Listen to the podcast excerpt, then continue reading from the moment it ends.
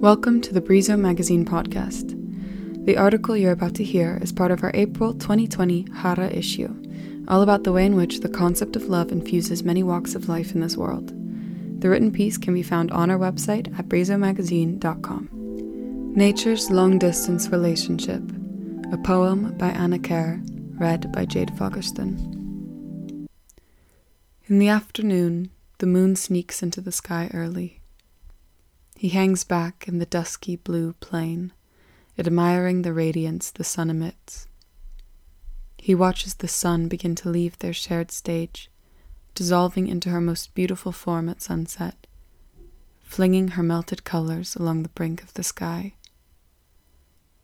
A plane cuts a small scar in the smooth skin of the azure, illuminated now only by glowing embers and the moon sends the nurses of twilight to heal it as it slices across. The moon rises up in awe as the sun ceremoniously departs, emitting its longing through a cool and subtle glow.